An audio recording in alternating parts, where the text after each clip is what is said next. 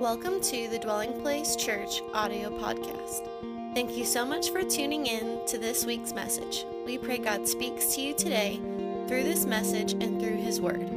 For more information about our church, be sure to visit us on the web at dwellingplacemovement.org. Now, it's time to listen to this week's message. How's everybody doing this morning? Good. Can you say that with me? Say stretch thin. So, we've been having some honest conversations about stress, about anxiety, about mental health, and uh, I'm excited today to share with you in part four. We have one more week next week, uh, which is on uh, Reformation Day, also known as Halloween. Uh, but if you are a believer, you know that old Martin Luther attacked those 95 theses in the church in Wittenberg, Germany, in October 31st in the 1500s. And so we get overshadowed so quickly, don't we, by Halloween. But it is uh, Reformation Day next Sunday, so it'll be a great opportunity for us to finish out this series. If you have a Bible, I want you to open them with me to Mark chapter 15, will be today's teaching text. And we're going to read that teaching text aloud together. And uh, just want to say again, um, go Bravos, Los Bravos, all right? Anybody excited about the Braves? We finally, we finally killed the narrative. Okay, y'all stayed up way too late watching the Braves game because your excitement level is really, really low. All right. So, uh, yeah, we killed the narrative. So I'm going to go ahead and say it. Mark my words. I'm not a prophet, but I'm going to go ahead and say it. You ready? Braves in six. Braves in six. Astros don't know what's about to hit them. Braves in six. All right. So just throwing that out there real quick. All right. It'll go on the podcast. You can go back in a couple weeks and I'll say, remember, go back and listen to the message. But no, maybe that's just hopeful expectation. But uh, I just want to say uh, I'm really, really excited, thrilled for um, our DP students. And uh, one of our DP student coordinators um, who's helping to lead all the, the young men in ministry that we've appointed in all this transition is Mr. Thomas Gamble. And he is actually going to come and read today's teaching text. Would you put your hands together for Thomas as he comes?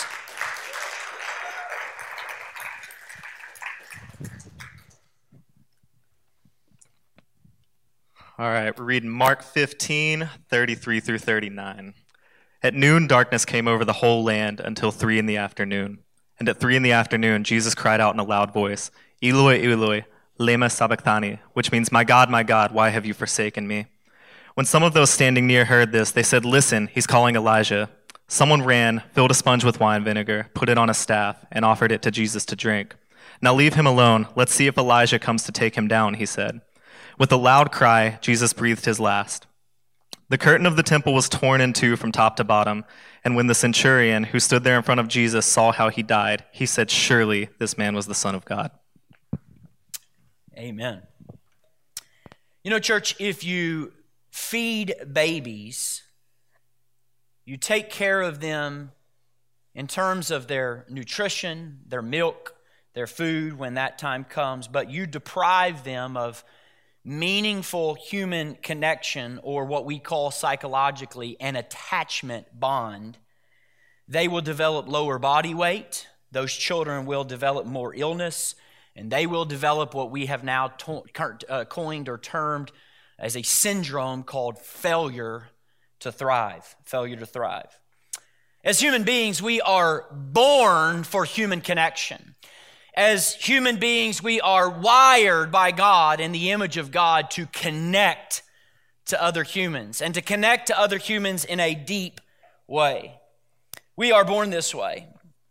I remember as a new believer, actually, not a new believer, but one of the first churches, I should say, that I pastored, that the church would begin to send mission teams to orphanages to Moldova, particularly all of those in Eastern Europe. Okay, and these uh, Eastern European countries, and they would send mission trips and mission teams to Moldova. And the mission trip was to go into orphanages and hold babies. That was the mission trip. You held babies for a week. You held babies for 10 days. You held babies for two weeks. Because these babies had lots of food, they had care in that sense, but they didn't have love. And if a baby does not get a deep sense of connection, if a human being from the outset does not get deeply connected to another human, not only would they physically fail to thrive, but if you actually did a, a CT scan of infants at one year old or two years old or three years old who have not had deep human connection, you can do a brain scan on their brain and you would actually see in their brains little black holes, which are spaces where the neurons do not form. It is scientifically proven that if babies do not have this attachment bond created, then essentially what happens is the neurological systems don't grow and the physical hardwiring of the brain is incomplete. Now, I think you know where I'm going with this message in today's current generation and current mental health crisis. There is a psychological disconnect. There is a neurological hardwiring that never gets completed, a systemizing, so to speak, internally. And children who experience this, according to our latest research, have smaller brains, they have behavior deficits, and they are children that ultimately grow up and even have performance issues as it relates to life and reality. Because the kids are trying to meet the demands of reality without the circuitry needed to do so. God provides circuitry, and that circuitry is needed to survive, to thrive, to be who God has called us to be. And the reason it happens again is because these babies are forsaken. These babies have a deep sense of connection that is lost or missing in their life. And no doubt does it touch their body, no doubt does it shape their neurology, but it also affects their spirits. It affects their souls.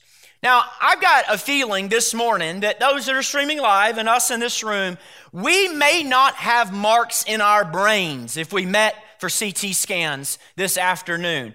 But I think many of us, and I would say probably a majority of us, do have those marks in our souls.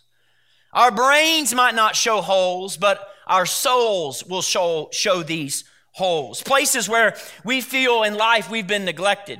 Places where we feel maybe we were physically cared for. Maybe our parents financially provided for us. Maybe our parents did all of these things financially, but we've been forsaken. And the result is that there's a hole in our soul. Maybe even our parents were consistent or faithful for one season, but then went off awry, went off the rocker, so to speak. And in the midst of that, we have holes in our soul. It could manifest in all kinds of mental challenges, all kinds of emotional, mental realities.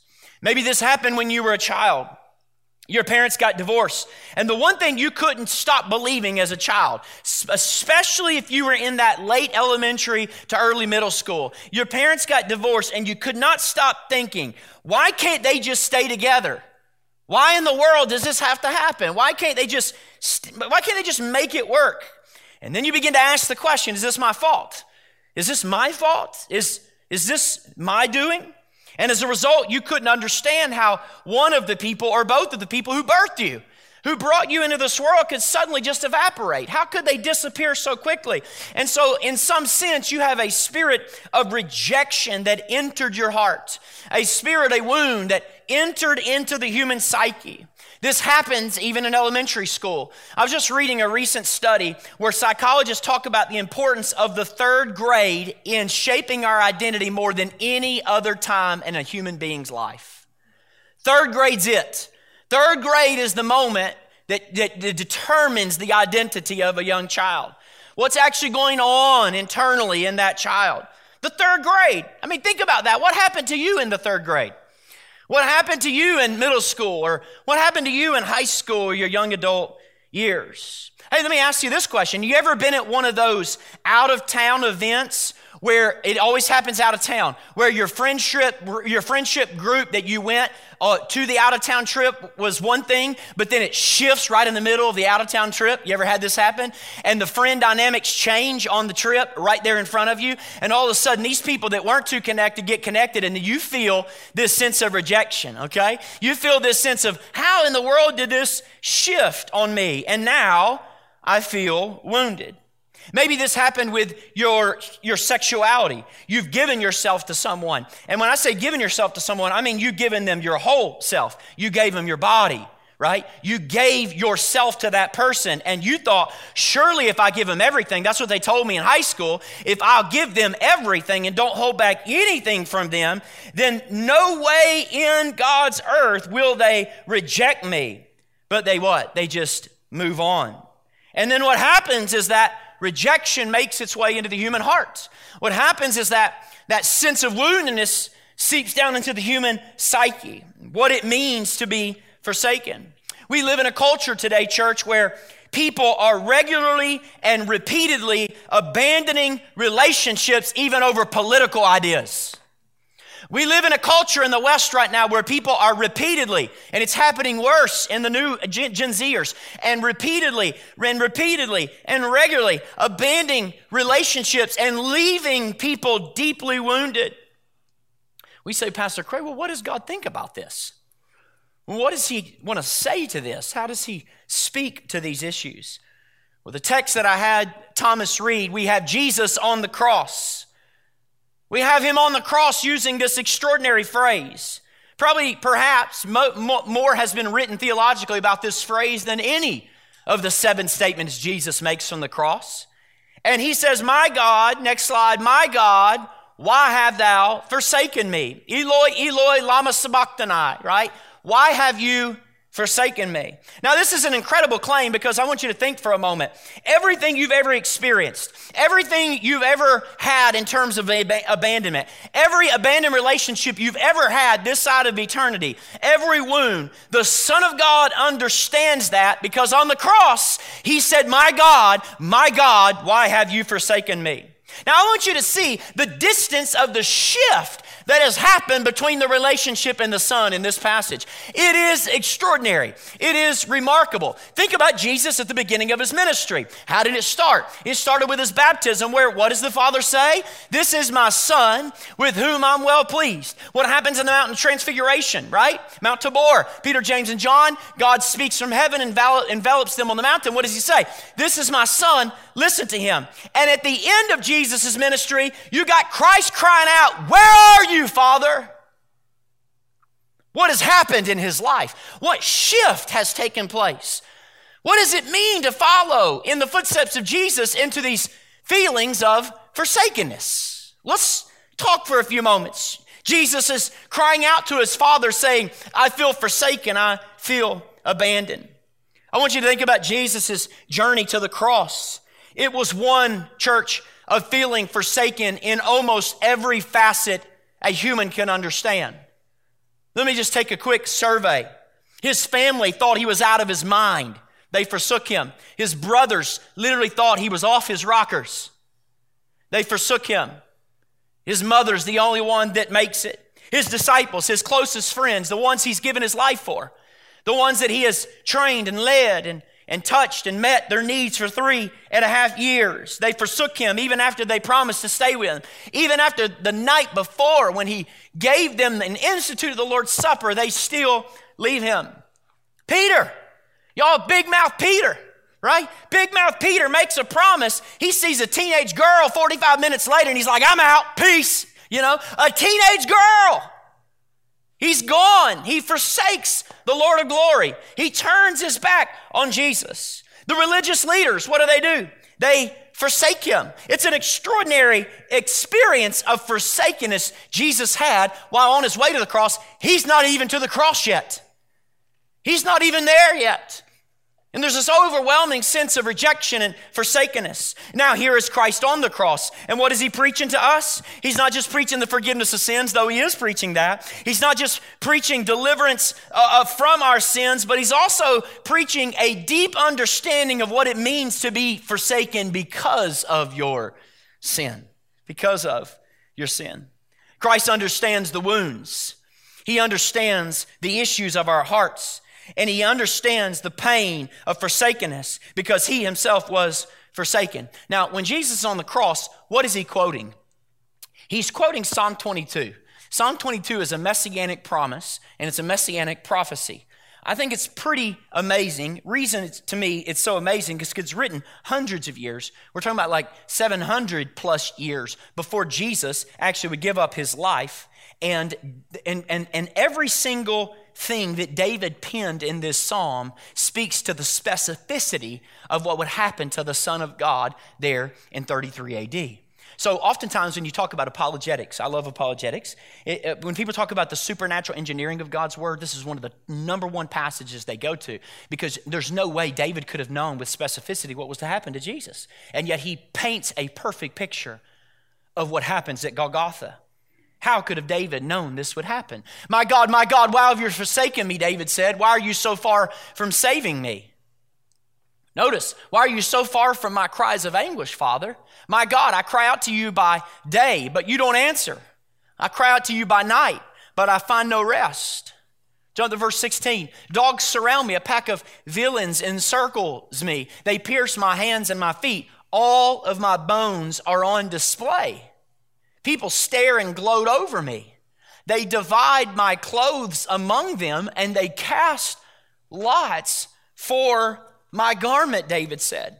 Here was David prophesying about the cross, and here is now Jesus feeling the full weight of the agony and the forsakenness he never dreamed and imagined he would have to experience. And as a result of this, church, what happens? Christ on the cross crying out to his Father results in darkness over the land. Everybody say darkness. Darkness. That's what happens.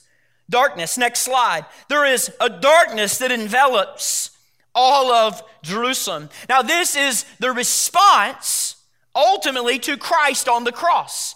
The, the response of the earth and the universe to the cry of Jesus is darkness. Darkness invades the planet, it surrounds Jerusalem. Why have you forsaken me? Darkness. What is happening here? What can we see in the Gospels? What can we learn from the text? Well, in some sense, what the writers of the Gospels are trying to show you is the typologies being fulfilled from Exodus. So I just want to connect a few of them just for a few moments. You remember the Passover lamb and the institution of the Passover. In the last plague, what we call the, yeah, don't, don't show that yet. Yeah, the, the last plague um, that we find is, I'm sorry, um, the last plague that we see take place is the death of the firstborn, where they send out an angel or death angel over all of Israel. And God has called the people of God in the midst of this to ultimately eat the whole lamb, put the blood over the doorpost, and in putting the blood over the doorpost, then the death angel would not stop there and kill ultimately Pharaoh's firstborn son and all the firstborn son in order to bring deliverance to all of the people of God. So you got to think just for a moment. The Passover lamb on the weekend of Jesus' death is about to be slain in the temple at 3 p.m. Guess when Jesus dies? He dies at 3 p.m. Jesus is the Passover lamb. Okay? This is Yom Kippur. He gives his life so that what? We may be delivered from sin. Now, a part of the drama of that was the darkness over the land, just like we see in the book of Exodus, and we see it here. And we also see several other typologies. We also see the horror as the firstborn son, but this is not the firstborn son of Pharaoh. This is the firstborn son of the father, is actually slain so that we may be delivered, is actually killed so that we may be set free.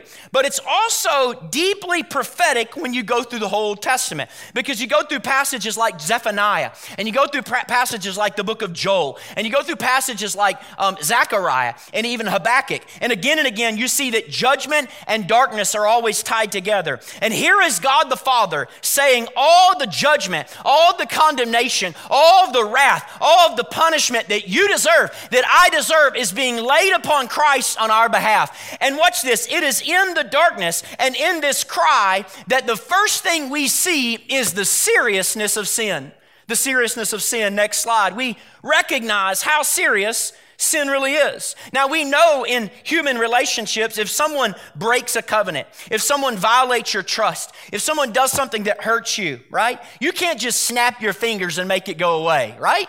If somebody does something wrong to you, you can't just snap your fingers. If you do, you are naive and you will get hurt over and over and over again. How many parents have told this to teenagers, right? okay? You, somebody does you wrong, they don't snap their finger and everything's okay. There's a cost to forgiveness, right? So, real forgiveness is costly. What does it cost? It requires hard conversations. It requires repentance. It requires looking at each other in the eye. It requires forgiveness being given. And this is what God is showing us on the cross. John Stott, he says this John Stott makes the statement. He says, The reason why many people give the wrong answers to questions about the cross and even ask the wrong questions is that they have carefully considered neither the seriousness of their sin nor have they ever considered the majesty of God. Notice that. People say, What's the big deal with the cross? I've heard it all my life. Why can't God just play armchair quarterback and say, You're forgiven? Why did he set this up where he has to himself pay for the penalty of our sin? Why can't he just forgive? Well, listen, if you can't even do that in your human relationships, if you can't just sit back and say, oh, you're forgiven, no need to have a conversation, if you, a human, cannot do that, how do we expect the creator of the whole universe to do that with the total distortion and sin that has totally wreaked havoc on the planet? So, Stott, what does he do? He goes on, and this is what John Stott says. He says to draw an analogy between our forgiveness of each other, next slide, and God's forgiveness of us is very superficial. We are not God, but private individuals. Notice this private individuals. While He is the maker of heaven and earth, creator of the very laws we break, our sins are not purely personal injuries, but our sins are a willful rebellion against him. So think about this. So, because of sin, our relationship with God is broken, and, and brokenness in our life because of ultimately Adam's relationship and his brokenness and his rebellion, and man saying to God, We want to live for ourselves and not live for you, and our own rebellion in light of God's own care for our lives. So, what happens? It results in this profound separation. You get this deep sense of forsakenness. So, something has to happen to close the gap, something has to build the bridge, so to speak. Something has to happen to mediate the restoration of our relationship to our Father. So I want to share something with you just real quick. Because of our sin, let me say this four things are true. Because of our sin, number one, you've got to see, we deserve to die as the penalty of sin. Not only do we deserve to die as the penalty of sin, we deserve to bear God's wrath against sin. We deserve, deserve to take on the wrath of God because of our sin. Number three, we are also separated from God by our sins. So we have eternal separation because of our sin. And number four, we are in bondage to sin and we are in bondage to the kingdom of Satan. So leave that up there a moment. Notice we have penalty, wrath, separation, and bondage. Penalty, wrath, separation, and bondage. And this, my friends, is the state we find ourselves in naturally apart from Christ. This is where humans find themselves. Yet, yet, and this is a big yet.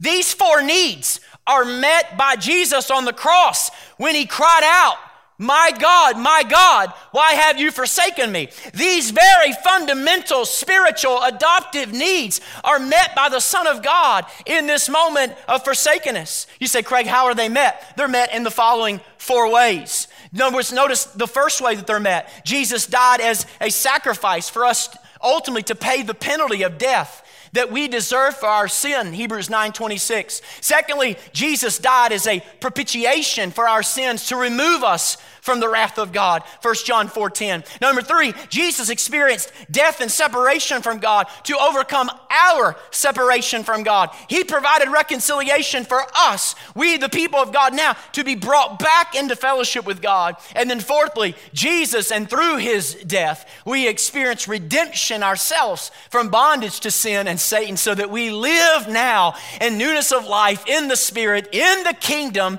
of the beloved Son. Now, that is quite a bit of theology for 15 minutes into a sermon. I get it. But I want you to see the point. And my theology, I'm going to hit a pause for the rest of the time and now speak to your soul. I want you to see the point I'm making. The penalty of sin, church, the horror of sin, the distance it creates between us and God. And here is Jesus on the cross choosing to be forsaken so that you and I never have to be forsaken. So that you and I never have to deal with forsaken mental challenges, forsaken emotional needs. This is Jesus enduring the cross so that you and I could be made whole, which leads us to the second thing we see in the cross, and that is not only the seriousness of our sin, but secondly, next slide, the staggering nature of God's love. The staggering nature of the love of God. Now, some modern theologians, they, they don't like substitutionary atonement theories meaning they don't like talking about the reality or viewing it as that Jesus took on the wrath of God, the wrath that was due us. Jesus took as a sponge in his body so that you and I now receive forgiveness because they say this is divine child abuse. Okay, even modern theologians, they say this is divine child abuse. The father abusing the son on the, on, for the sake of other sons and daughters. Like, how could a heavenly father punish his son? But can I just propose to you that is a fundamental misunderstanding of what's happening at the cross. You say, what is happening here? Well, God is not punishing Jesus because he's angry. Are you hearing me? He's not punishing Jesus because he's angry. This is a covenant of grace for our redemption. Listen to me. The cross is a full scale Trinitarian rescue effort into the human race.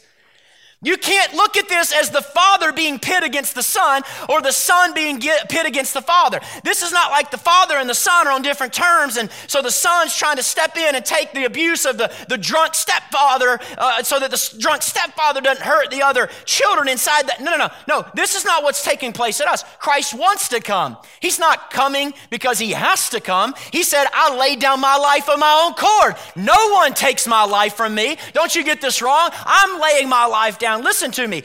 All, next slide, three persons were present in the atonement. Hebrews 9:14 says, Christ, through the eternal Spirit, offered himself without blemish to the Father. All three are present in the crucifixion. All three persons of the Godhead are very present, rescuing humanity from our brokenness. Fleming Rutledge fabulous theologian, she puts it this way. She said, With all due respect to the religions of the world, there's no other story like the Christian story. The God who thunders, the God who persecutes and condemns, the God who wreaks vengeance. Yes, we know this God from the caricatures. We know this God from the old paintings. We know this God from hearing continual references to the quote, Old Testament God. Notice what she says. But this is not who God is. The Old Testament God is the one who's come down from his throne on high into the world of sinful human flesh and of his own free will and decision has come under his own judgment in order to deliver us from everlasting condemnation and bring us into eternal life. The Old Testament God has not required human sacrifice in Jesus. He has himself become the human sacrifice. He has not turned us over and forsaken us. He was himself turned over and forsaken for us. Do you hear that, church? Do you hear that? Love so powerful, a love so willing to give, a love so willing to sacrifice itself. And that sort of love will leave a mark on your soul, will it not? When you really understand that kind of love, it will change your life. That sort of love will change us forever. I know it changed me February 10th, 2002, and I've never been the same. One, one reality and understanding of that love in the soul transforms all of the eternal destination of that soul. So on the cross, he's pointing out the seriousness of sin, but on the other side, he's pointing out the staggering nature of the love of God. You know what the cross is saying to you, church? Can I put it in vernacular terms, modern day terms for us? You know what Jesus is preaching to you on the cross? God wants you back. God wants you back. God wants you back. God wants you for himself. God wants you in tight relationship with Him. It doesn't matter what you've done. It doesn't matter how far you've gone. It doesn't matter what sins you've committed. God wants you back. God is preaching from the cross. I want you back. I desire you. I love you. I want you in relationship with me. Now listen, church, even a brief tour of the scriptures shows us the extent that Jesus had to go through to restore us to the Father. It's incredible. I mean, just, I'm not, I'm not going to hit many of them, but just look at what he had to go through to restore us. Isaiah 53, verse 5 and 6.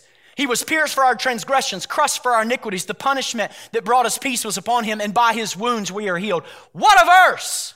By his wounds we are healed. What a verse! By what he went through, we are healed.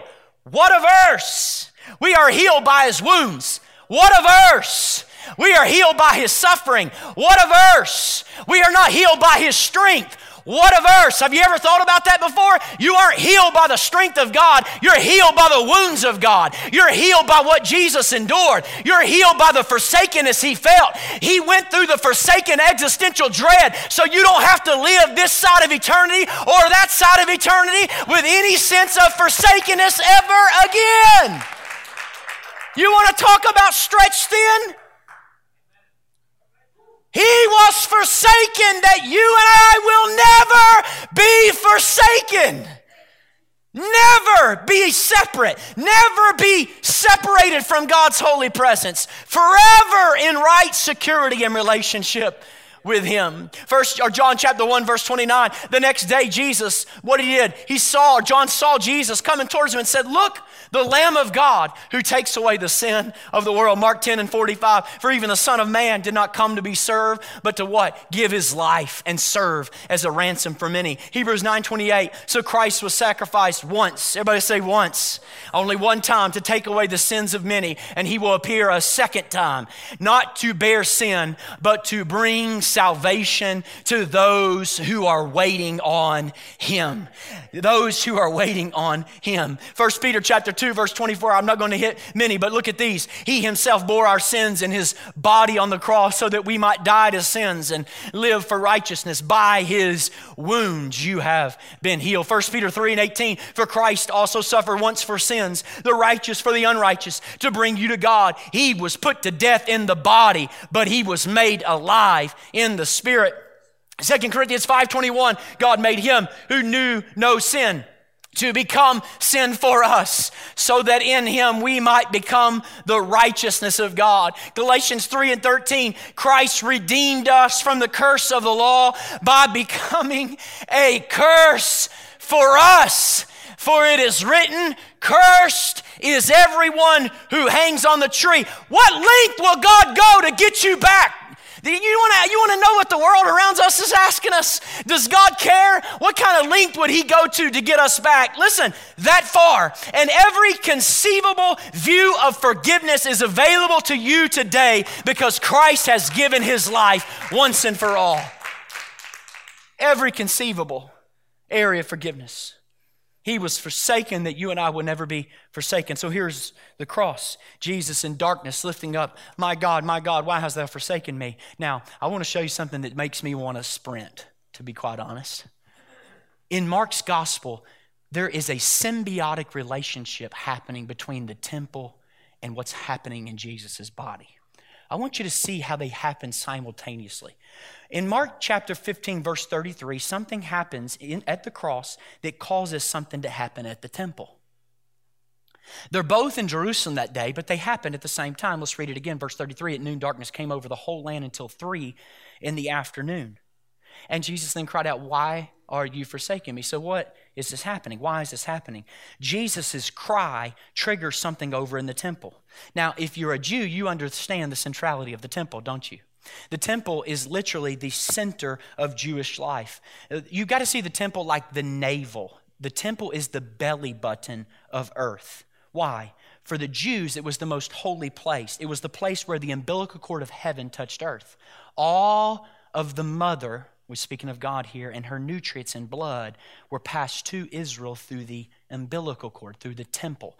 The temple is the locale of God's presence. It's the place where the most important building on the planet, in the most important city on the planet, and the most important room in that most important building is called the Holy of Holies, the holy place, the holiest of place.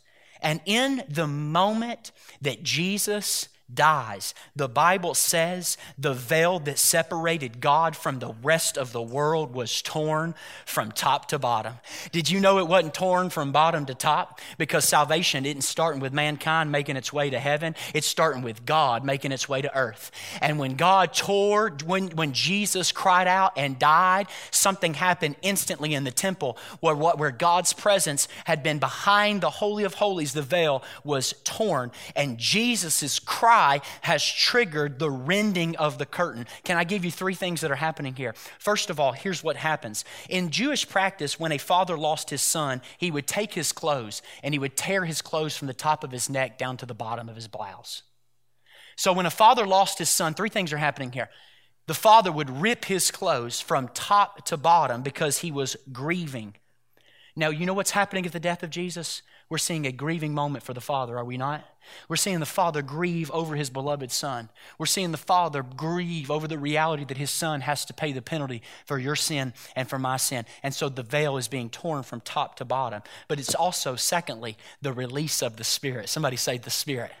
Now, this is good news, church. You know what's happening right there when Jesus dies, when the veil is torn from top to bottom? Jesus, through all the typology, is saying, I'm the true Israel, right? He said, I'm the true Adam, right? I'm the true what? I'm the true priest. I'm the true sacrifice. Jesus is saying, I'm the true everything.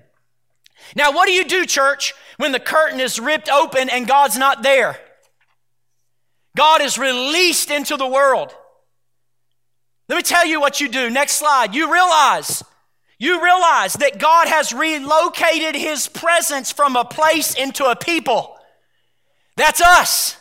At the death of Jesus, the locale of the presence of God was released from the Holy of Holies and released to a new person. That was us. We become the temple of God. We are the temple of the Holy Spirit. Now a new and better way is open to us. Come on, church. Now Jesus at his death said, The sacrificial system is over. I am the true and better sacrifice. I am the true and better priest. And I know you've been offering sacrifices for thousands of years, but there is no more need to offer sacrifices. There is no more need to keep God God's presence behind a veil. I have now been released into the world. The Spirit of God has been released into all human hearts with the death of Jesus Christ. The cry from the Nazarene is ripping open the curtain and sending the Spirit into our hearts. Now, we often talk, oh, listen, we always talk about resurrection. I get it, I get it, but theologically, we got an issue here. Guess where the Spirit is released into all the world? Not at the resurrection, it's released the moment Jesus pays the penalty for sin.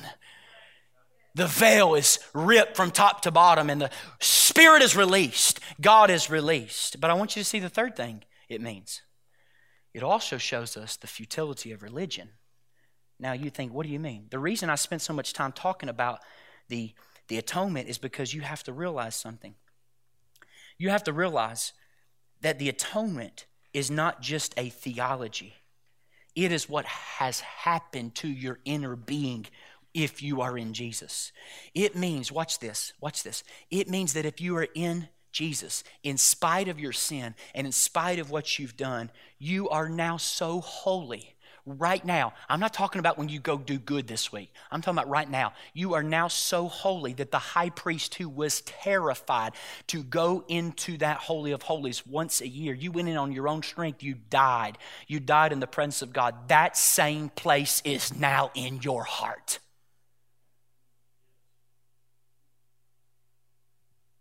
That Holy of Holies is right there in your seat. You are so cleansed by the blood of Jesus that you don't get once a year access. You get 24 7 constant access to God by the Holy Spirit who lives inside of you. Where is God, Craig? Christ in you, the hope of glory. But as I said, there's a third thing happening here. It was ripped from top to bottom, and Jesus dies. Guess what? At 33 AD. Now, you study church history. Guess when, guess when uh, Rome came in and sacked Jerusalem and the temple was destroyed? You know when it was? 70 AD. You know what that means? For 40 years, the religious leaders sewed the curtain up and pretended that what happened that day didn't happen. And they kept doing sacrifices and tried to shove God back in the box, but he wasn't there anymore. Folks, the human proneness, the human proneness to constantly still think I must do something for God to be holy. The, these people have been waiting for thousands of years to access God's presence. And the moment Jesus dies, they have it and they spend 40 more years sewing up the curtain, saying, I cannot accept what Jesus has done for me. I must, the, the human proneness to constantly go to works righteousness, the human proneness to always think that we have to do something in order to become the righteousness of God, the human proneness and human proclivity and, and depraved heart to always think, I got to do something for God in order to become the dwelling place in which God lives by the Spirit. They failed to see what God was doing in their midst. And when Jesus died on the cross, the Spirit of God and the old sacrificial system is done, and the Spirit of God is released into all human hearts who will trust in that sacrifice. And God, in that moment, creates a new humanity, a new cosmos, a new reality, a new way of relating to God in our lives. Now, the problem with this is you know all this, don't you? Honestly. Listen, church, you honestly do. None of the stuff I've told you is new. None of the stuff you heard is probably new to you. You get it, but we get it in our minds, and sometimes it even touches our emotions. But do we get it in our spirits? Do we get it in our souls? Do we get it in our operating systems? Most of us have experienced such deep levels of forsakenness in our life that even if you glue theology and you paste with a glue stick doctrine on top of it, you don't touch the brokenness of your heart. So you can glue theology all around it. You can wrap it in with beautiful doctrine. You, you change your worldview, but you don't change your spirit. So you still live with a forsaken spirit, an orphan spirit. And what I think Jesus is preaching to us from the cross is that because he was forsaken, you and I don't have to live, next slide, with a forsaken spirit. We don't have to live with a forsaken spirit. God wants to heal your forsaken spirit.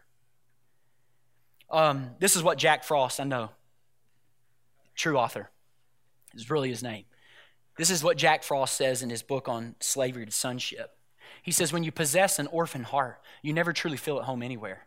You're afraid to trust. You're afraid of rejection. You're afraid to open your heart to receive love. And unless you're able to receive love, you cannot unconditionally express love, even to your own family, even to your own spouse. You can be born again. You can go to church every week. You can tithe. You can avidly study the Bible. You can do all the right Christian stuff, and you can still have an orphan heart.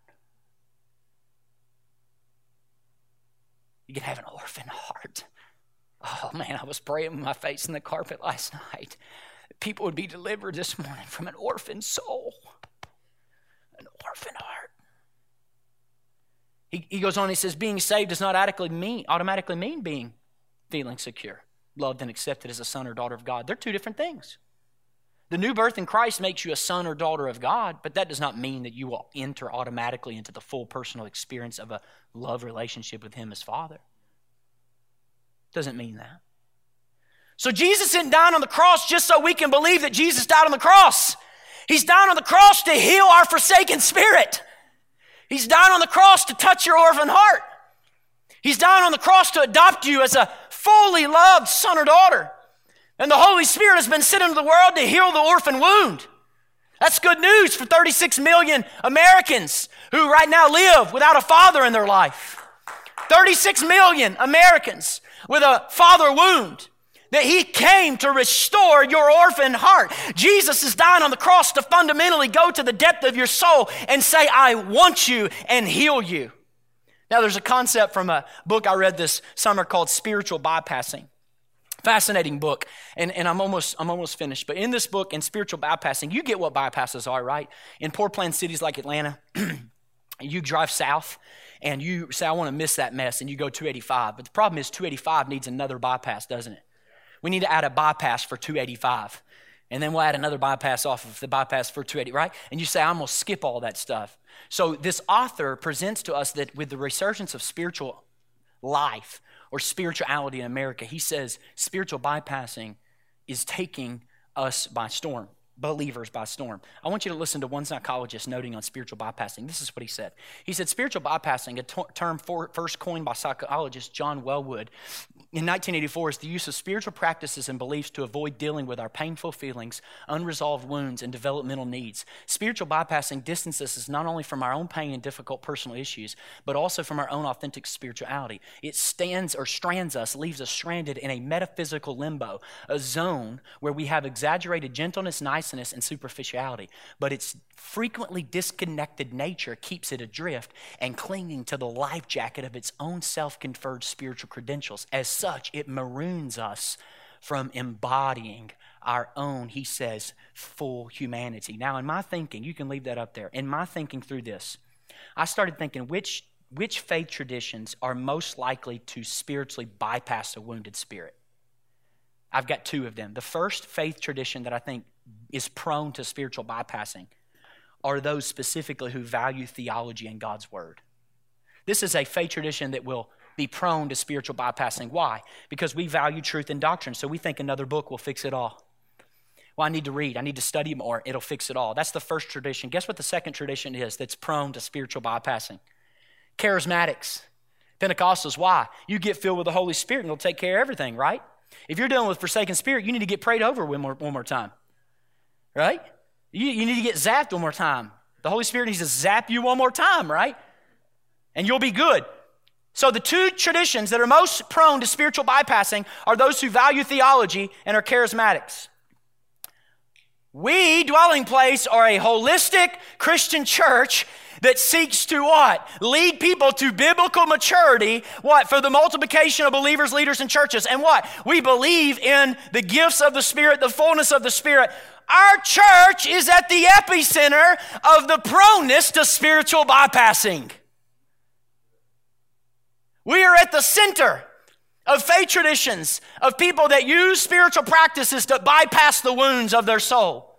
And people think, well, I already know that, so my spirit is healed. Just because you know that does not mean your spirit is healed. Or I had an encounter with God, so I'm a different person. But it's just not always quite true. We can still have inside of us deep, deep, deep wounds. Jesus died, church, so that our fundamental spirits may be saved and renewed with a spirit of adoption. And Jesus says to us now, listen, I've been forsaken so that you never have to be forsaken. Jesus says to us, I will never leave you nor forsake you. Jesus says to you this morning, your parents may abandon you, but I'll never abandon you. Jesus may say to you, your dad may have left you and left your mom and you to high and dry, but I will never leave you nor forsake you. Jesus says to you this morning, listen, your, your, your coworkers or your employer may abandon you or turn their back on you, but I will never turn my back on you. Your lovers, Jesus says to us, your lover may turn his back on you. Your lover may abandon you and reject you, but I will never abandon you and I will never reject you. Because he knows the pain and horror of what this feels like existentially, if we trust Him experientially, we will never feel abandoned in the same way. So he pledges the promise of his presence to us. I think of Jesus sending out the disciples. What did he say? Lo, I'll be with you to the end of the age. I think of what Jesus said in Hebrews I will never leave you nor forsake you. I think of what Jesus has said in Hebrews He's the same yesterday, today, and forever. Listen to me. Listen to me. Why is life so hard then, Craig? Why is it so hard? Next slide. Look, favor from God does not always equal favors from God. Favor from God does not always equal favors from God. You know our favorite verse, Romans chapter 8? We love it. We love, love, love, love, love, love, love, love, love. We've memorized it, Romans 8, the security. You know what it says in the middle of Romans 8? It says, All day long, we Christians are to be considered as sheep that are in line to be slaughtered. Now, how did you miss that when you memorized the passage? Paul says, You want to know what the Christian life is like? Oh, no big deal. Let me paint a picture for you. You ever seen sheep lined up to be slaughtered? That's the Christian life.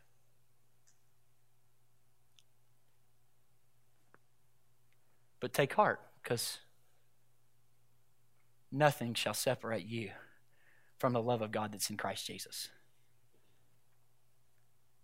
He's not saying you won't go through trying times. He's saying you will never be abandoned in the middle of your struggles because Christ goes with you. And the cross happened. Now we are the new temple. Look at Romans chapter 8, verse 15 and 16. The spirit you received does not make you slaves so that you live in fear again. Rather, the spirit you received brought about your adoption to sonship. And by him we cry. Everybody say, cry.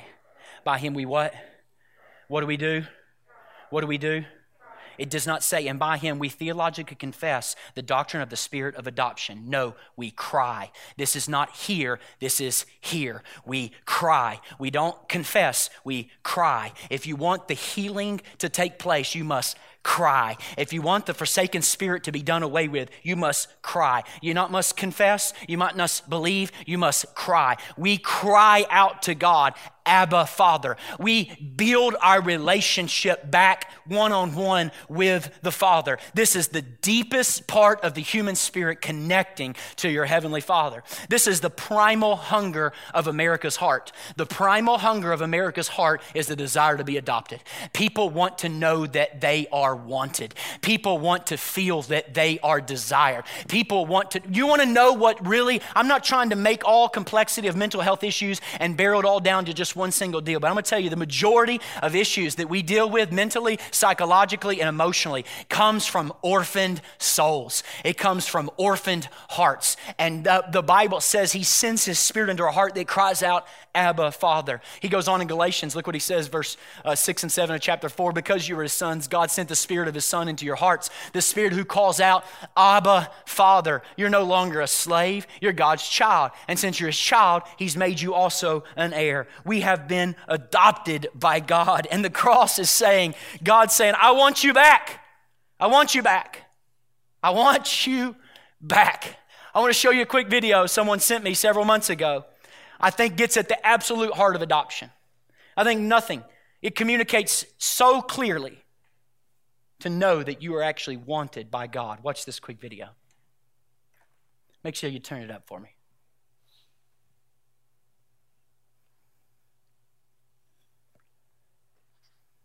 All right, well, there's one more gift.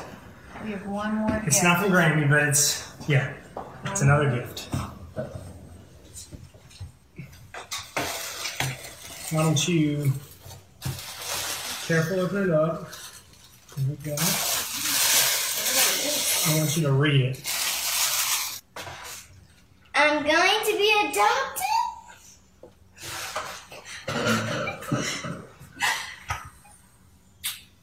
We love you, sweetheart.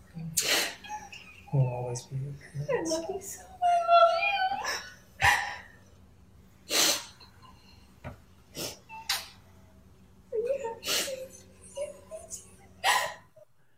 We love you. We will always be your parents. Is that what you see when you see the Christian life? Do you see the Father on one side and the Son on the other and lean into you and say, Open the gift? We want you.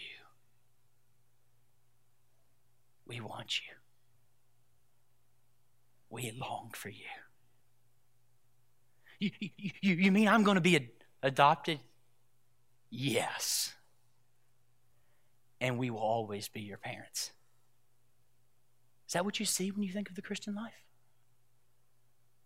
When you think of Christianity, you see the Father and the Son saying, This is the heart of God. We want you.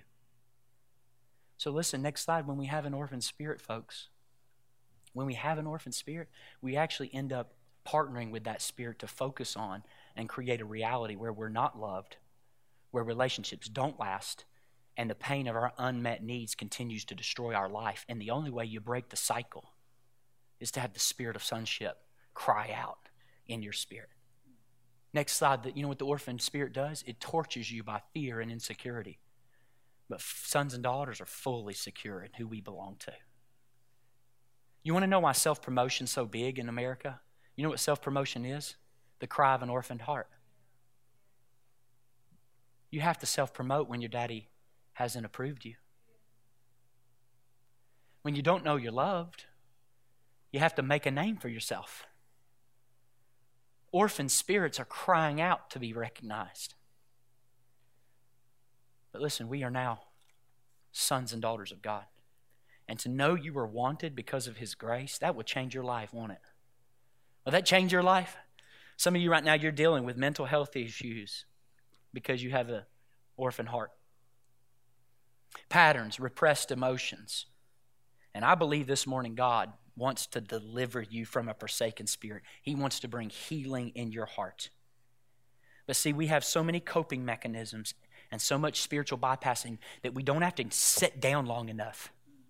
It's so hard to get to the place of the orphan soul because you have you've coped with it for so long that you've got so many layers of defense that are guarding it.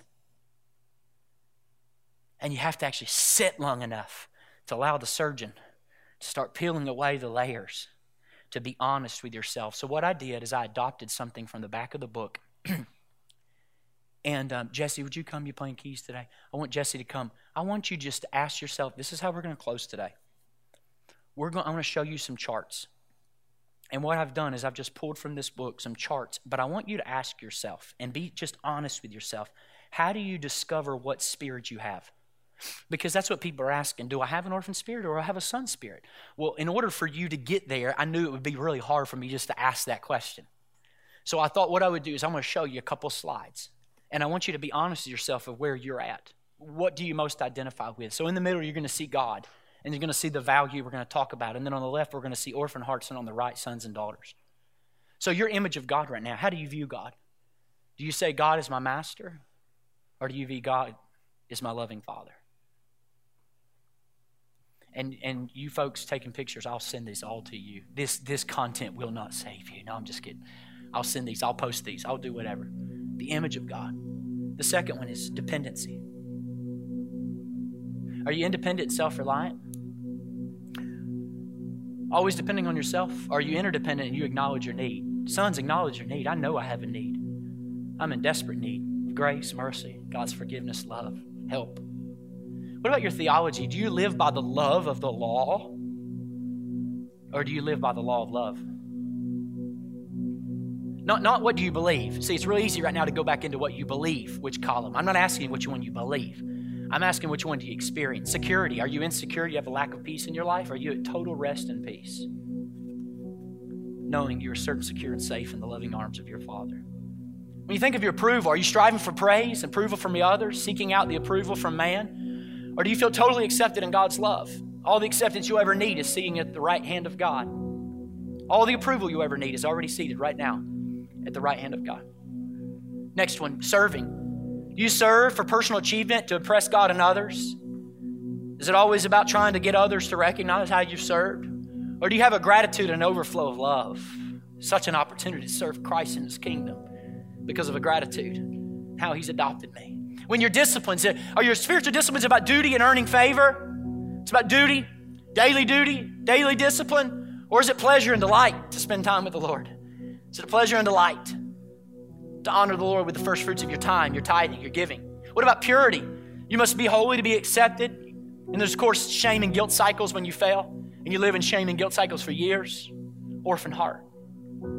Or do you, you want to be holy and you don't want to sin because you don't want to hinder your intimacy with the Holy Spirit? You don't want to affect the intimacy and the fellowship you have with God. What about your identity? You have self rejection from constant comparison. Comparison is the thief of joy, thief of all true contentment. You're always comparing yourself, and there's self hatred because of that. Are you loved and affirmed by God? What about your comfort? Do you seek counterfeit addictions? Counterfeit affections? Is it all about escapism and busyness and more religious pluralism or religious activity and more hyper religious activities in order to silence the orphan desire or the orphan cry? Or do you have and seek times of quietness and solitude to rest in the Father's presence, to rest in His love, to rest in the fact that you are a child of God? And what matters most is that you are a child, not what you do.